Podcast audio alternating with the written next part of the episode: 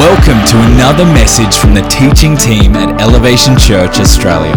For more information about our church, service times, and locations, visit elevationchurch.com.au. We head into Christmas very, very quickly. Uh, Rachel already read this verse, but I'd love us just to read it again Isaiah 9 6.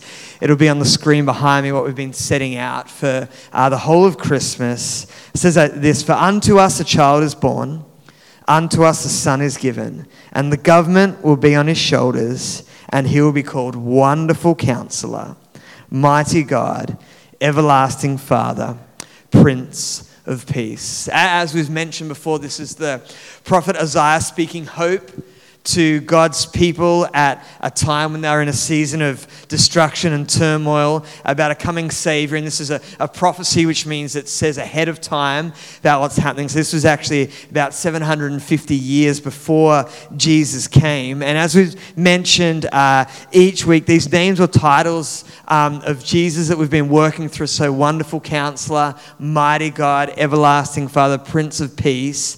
Um, they're, they're, there for a reason. So these are not. Um, um, Jesus' different social media handles for his different accounts. You know, he wasn't a wonderful counselor on Facebook because who knows that everyone on Facebook needs a whole lot more counseling. You know, he wasn't mighty God on Snapchat or everlasting Father for the Instagram aesthetic or, um, you know, Prince of Peace for TikTok. These, these are something that helps us to understand more of who Jesus is. And so, week one, I spoke about Jesus being a wonderful counselor.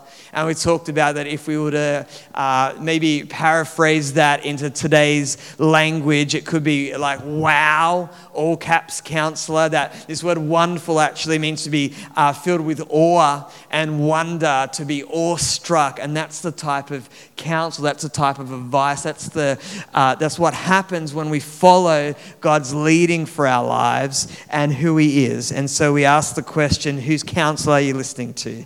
The counsel of Jesus or the counsel of the enemy? One brings life and the other brings destruction. Then last week, Rachel spoke an incredible message on Jesus as mighty God. That if we could imagine or Google the mightiest thing in this world, that Jesus goes far beyond that. And if we're called to serve a mighty God, then that makes us a mighty people. We serve a mighty God, and He fills us with His strength with His might so that we can go out and be an influence wherever we are. And so today we're looking at the third. Uh, listing in that, uh, in that passage of scripture that I read before, uh, which is everlasting Father. Now, if you're like me, you're probably thinking, Father, I'm pretty sure Jesus is the Father's Son. Like, isn't there that whole Trinity thing? They're not the Matrix thing, the God thing. Like, isn't there this whole Trinity thing going on. You know, God is three distinct persons, but one, you know, Father, Spirit, Son. So, so you might be thinking, how does this all work? How can Jesus have a name title of everlasting Father? That's, that's, that's, a great question. And so, in that same verse that we've read already, we find that Jesus, all in one, is described as a child, he's described as a son. He's described as a counselor, obviously, he's described. And now he's described as an everlasting father. And you, and you might be thinking, wow, this is, this is really getting confusing. What's going on here? But if we just step back for a little moment and remember a couple of things. First of all, and probably the key one, we're, we're trying to describe an all knowing, ever present, all powerful God that's revealed in Jesus Christ. We're, we're, we're, trying to describe the one that wasn't created, but just always existed. We're, we're, trying to describe the one that before anything was, Jesus was. He, he, he was there. So, so we're trying to figure out a way in human terms to go, how could we describe all of who God is? all of who he is how can we communicate and understand his language just in you know just in english or just in whatever language we speak or you know just in human human terms? It's not going to be possible. So there's always going to be some holes and there's always going to be some things that just fall short. But not only that but Jesus is described as all these different and even seemingly opposing things because he harnesses all these attributes so that he relates to each and every one of us. Wherever we are, whatever our stage of life, whatever, whatever we've gone through. The, writer of the book of Hebrews in the New Testament speaks of Jesus like this. To be on the screen here, Hebrews 4, verses 14 to 16 says, So then, since we have a great high priest, speaking of Jesus, who has entered heaven, Jesus, the Son of God, let us hold firmly to what we believe. This high priest of ours understands our weaknesses, for he faced all of the same testings we do, yet he did not sin. So let us come boldly to the throne of our gracious God. There we will receive his mercy and we will find grace to help us when we need it the most. You see, not only is Jesus far beyond anything we could describe or imagine, but he's also able to understand and sympathize with us for many reasons. And one of the main ones is because the most awe inspiring miracle of all occurred, which we celebrate at this time, is that Jesus would come to earth in human flesh that God would come down. Not that we would have to work our way up, but that God would come down. I, I love the line from the Hillsong um, song Seasons that says, He could have saved us in a second. Instead, He sent a child. Amazing. Amazing. That God, in His infinite wisdom, could have just clicked His fingers or tapped His heels or, you know, done the secret signal, rubbed the nose or something to save humanity. But instead, he sends a son. Instead, he sends one who would come and show us the way to live and then live in obscurity until about the age of 30 and then have three years and then change the planet in that time. Like, just, just phenomenal. Just phenomenal. You know, there's a story of a young boy. It's not Ben, by the way, so I haven't, I haven't changed name. I read this one. Um, there's a story of a young boy who was trying to get to sleep at night. His mother had tucked him in, gone through the bedtime routine, get a drink, go to the toilet, get another drink, go to the toilet again, get another drink, go to the toilet, you know, read a, read a story, say a prayer, kiss on the cheek. She leaves the room. However, the young child um, had become scared, thinking there were monsters in the cupboard.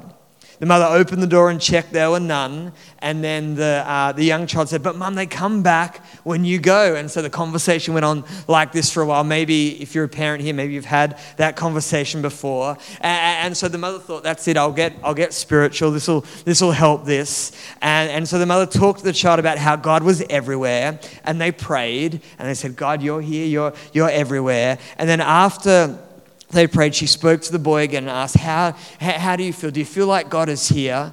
And he sheepishly sort of nodded his head and said, I, I think so, but I really do wish that God had some skin on. I wish he could just, wish he could just be here with you. And, and, and that's what we celebrate at Christmas. I, I, love that line that, that God came with some skin on. Like he was here, he's able to relate in our weakness. The Bible says that he was tested in every way, just as we are tested in every way. God came down with skin on as Jesus. And so, let's we, want to talk about the rest of our time about what this title or description of everlasting father what does it tell us about jesus you know in the original language of this verse some commentators have said that this phrase could be understood um, as this that he is the father of eternity.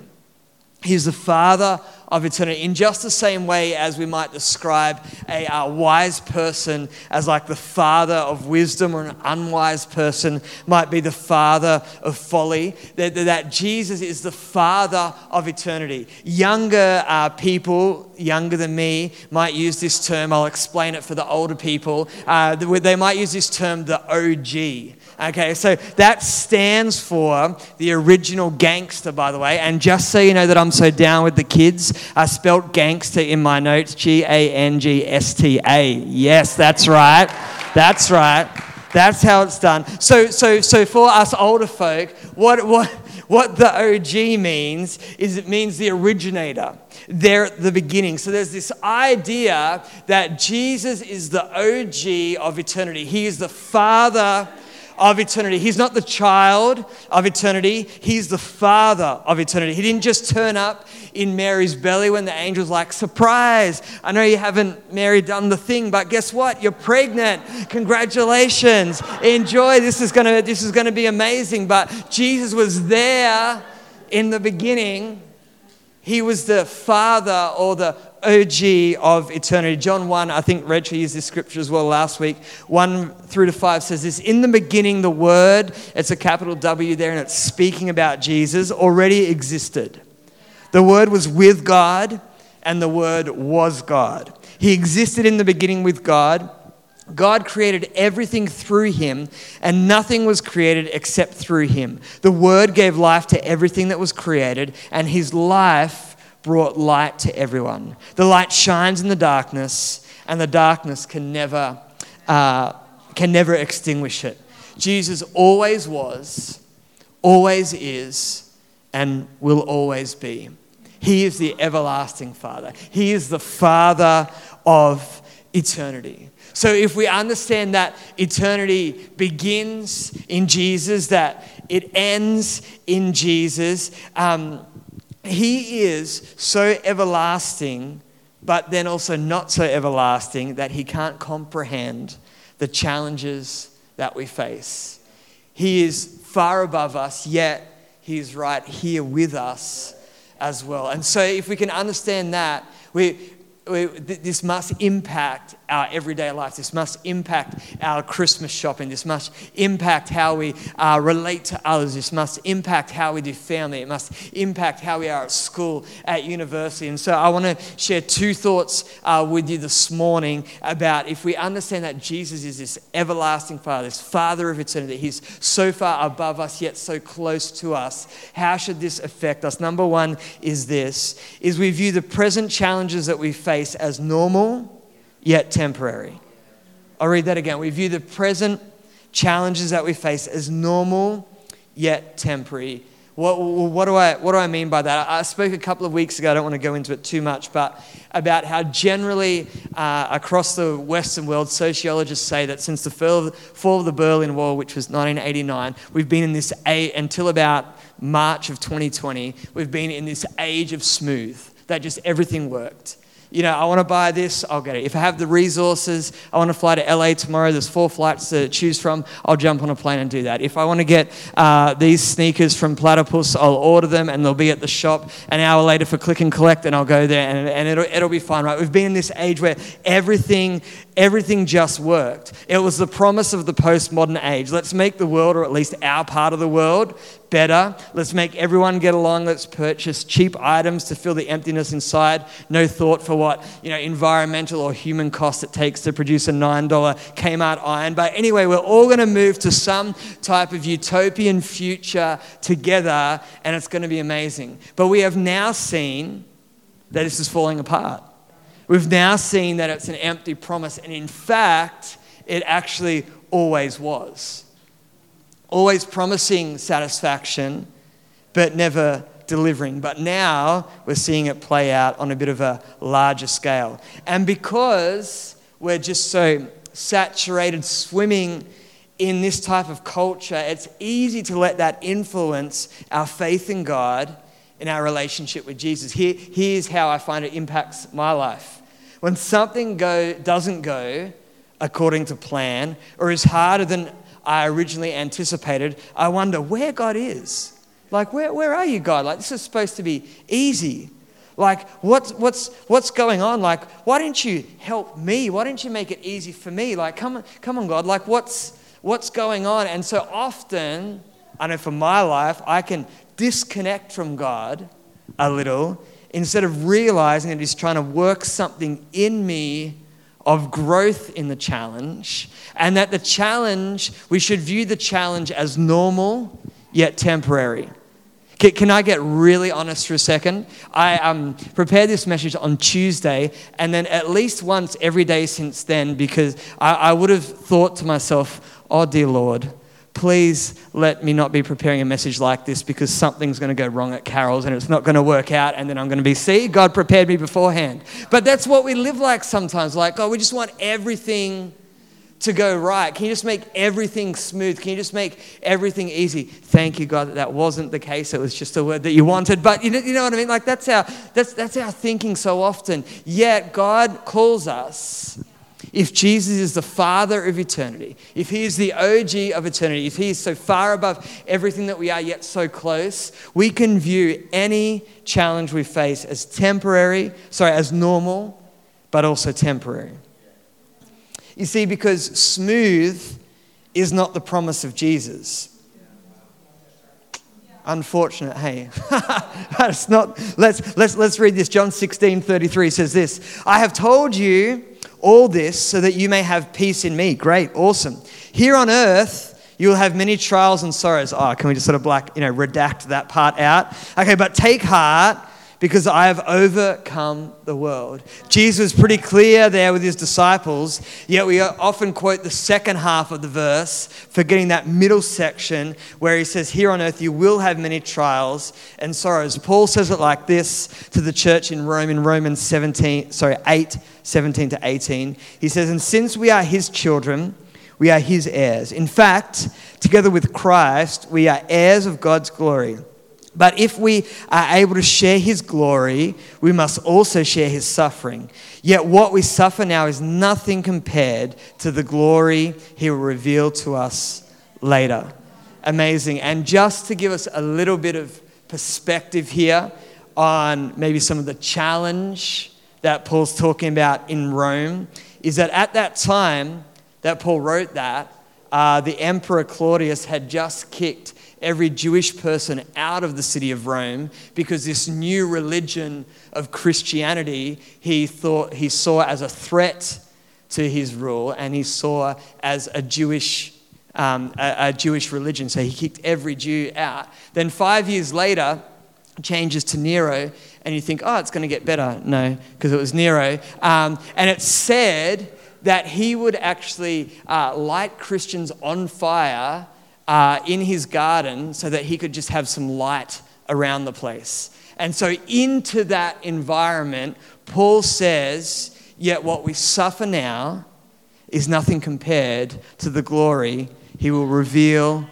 in us later. Now, we say all that not to discount the current challenge that we might be facing personally. Maybe it's a challenge in your marriage or in your finances. Maybe it's the challenge of raising children. Maybe it's the challenge of negotiating with adult children. Maybe it's a health challenge. Or maybe it's just something completely different. But Jesus was clear. He said, We will face challenges, trials, and tests. But because he is the OG of eternity, because He is the Father of eternity, because He is everlasting Father, we know that we view these present challenges as normal yet temporary. And number two is this. So we view the number one is we view the challenge, sorry, the present challenges as normal yet temporary. But number two is we view our future glory as certain. The end of the Romans passage I just read, let me remind you of it. It says, Yet what we suffer now is nothing compared to the glory he will reveal to us later. Uh, I want to encourage you that whatever challenge you are facing right now, God is wanting to work in your life to develop your trust, develop your faith, and develop your hope in Him. Jesus is the Father of everlasting, the originator of eternity. And what seems like an impossible situation, maybe for us, is just a little blip on the radar in God's sovereign plan across the entire earth for the entire length of time. It's just a little blip. Not, that doesn't mean that it doesn't matter, but it means that God is so much bigger and greater than anything we could imagine. And His grand scheme is that we would come more and more into that life giving relationship with Jesus.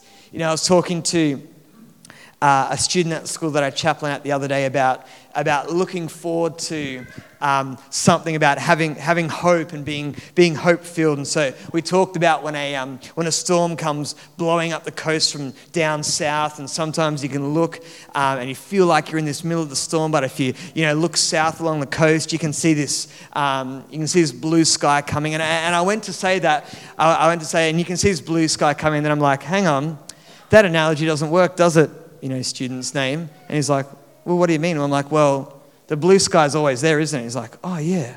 That's right. So, so we, re, you know, because you've got to get the analogy right when you when you're talking to U4 students. But anyway, so so we, like we revamped it and said, no, no, it's all right. The storm's blowing through, and I thought about that, and so you know, I adjusted the analogy and it all worked out. He was fine. But but for us here, the the, the blue sky is the picture of Jesus Christ, the Father of eternity. It's even, it's always there even though sometimes it's filled, feels sorry, like it's covered by the wind and the rain and the storm, but they will blow through. And the scripture, as the scripture says in Matthew, we will be left anchored to the rock of eternity, Jesus Christ. Standing strong, maybe a little bit battered and bruised, but like the word says, take heart, Jesus says, for I have overcome the world. I've overcome the world. So even though the challenges we face may be hard, they may feel like, you know, the storm's like ripping through us, but we know that after the storm there is blue sky. There is blue sky that has always been there. There is blue sky that is Jesus Christ. There is blue sky that we put our hope and we put our trust and we put our future in because even though we have temporary challenges, we know they will, they will pass, but we have a future, a glorious future that is certain in Jesus Christ. It's certain in Jesus Christ. And so this morning, as we start to uh, wrap this whole thing up, I would love to, to read and declare a, a whole bunch of this scripture over our lives. Maybe the, the band can come and, come and join me um, because there's something about the power of God's word.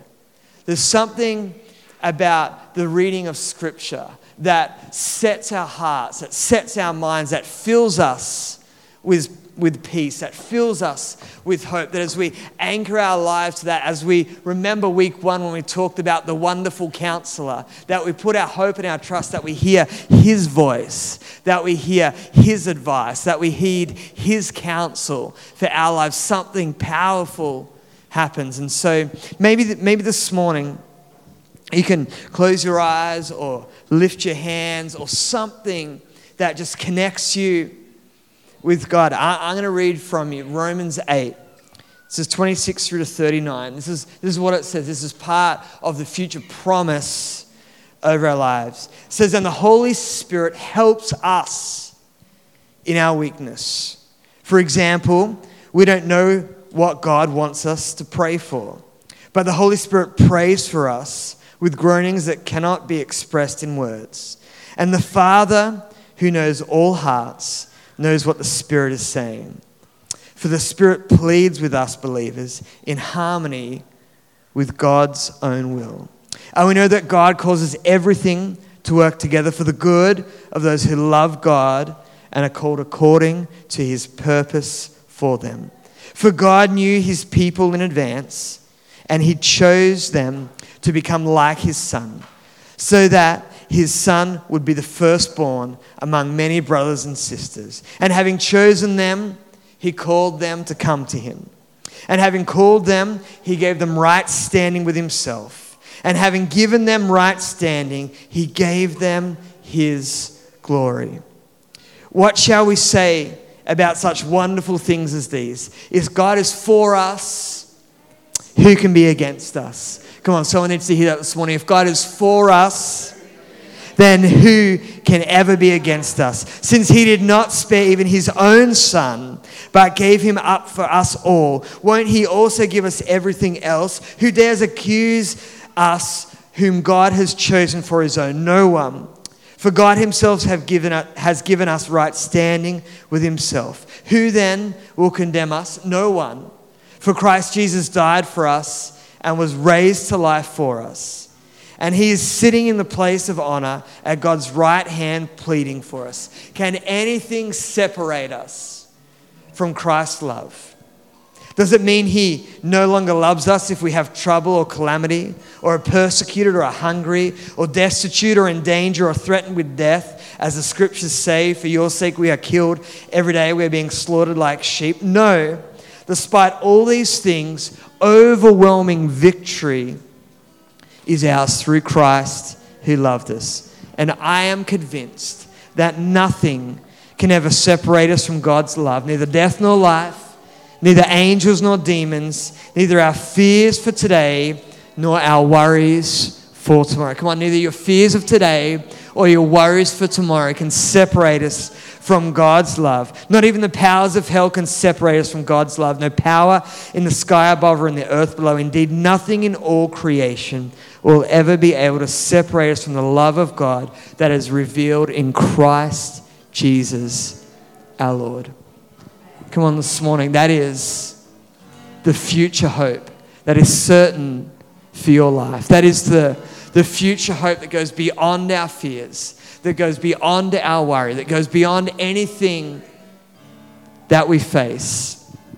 Facing challenges is normal. It doesn't mean you've done anything wrong.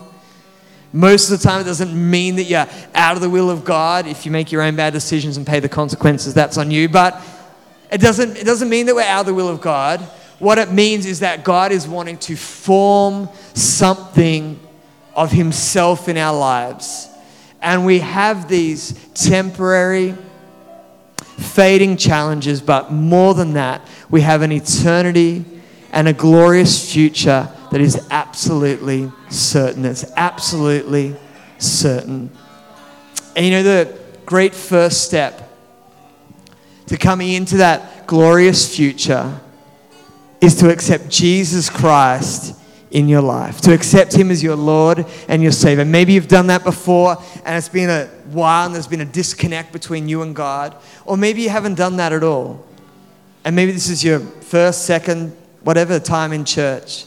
Can I ask everyone just to bow their heads and close their eyes?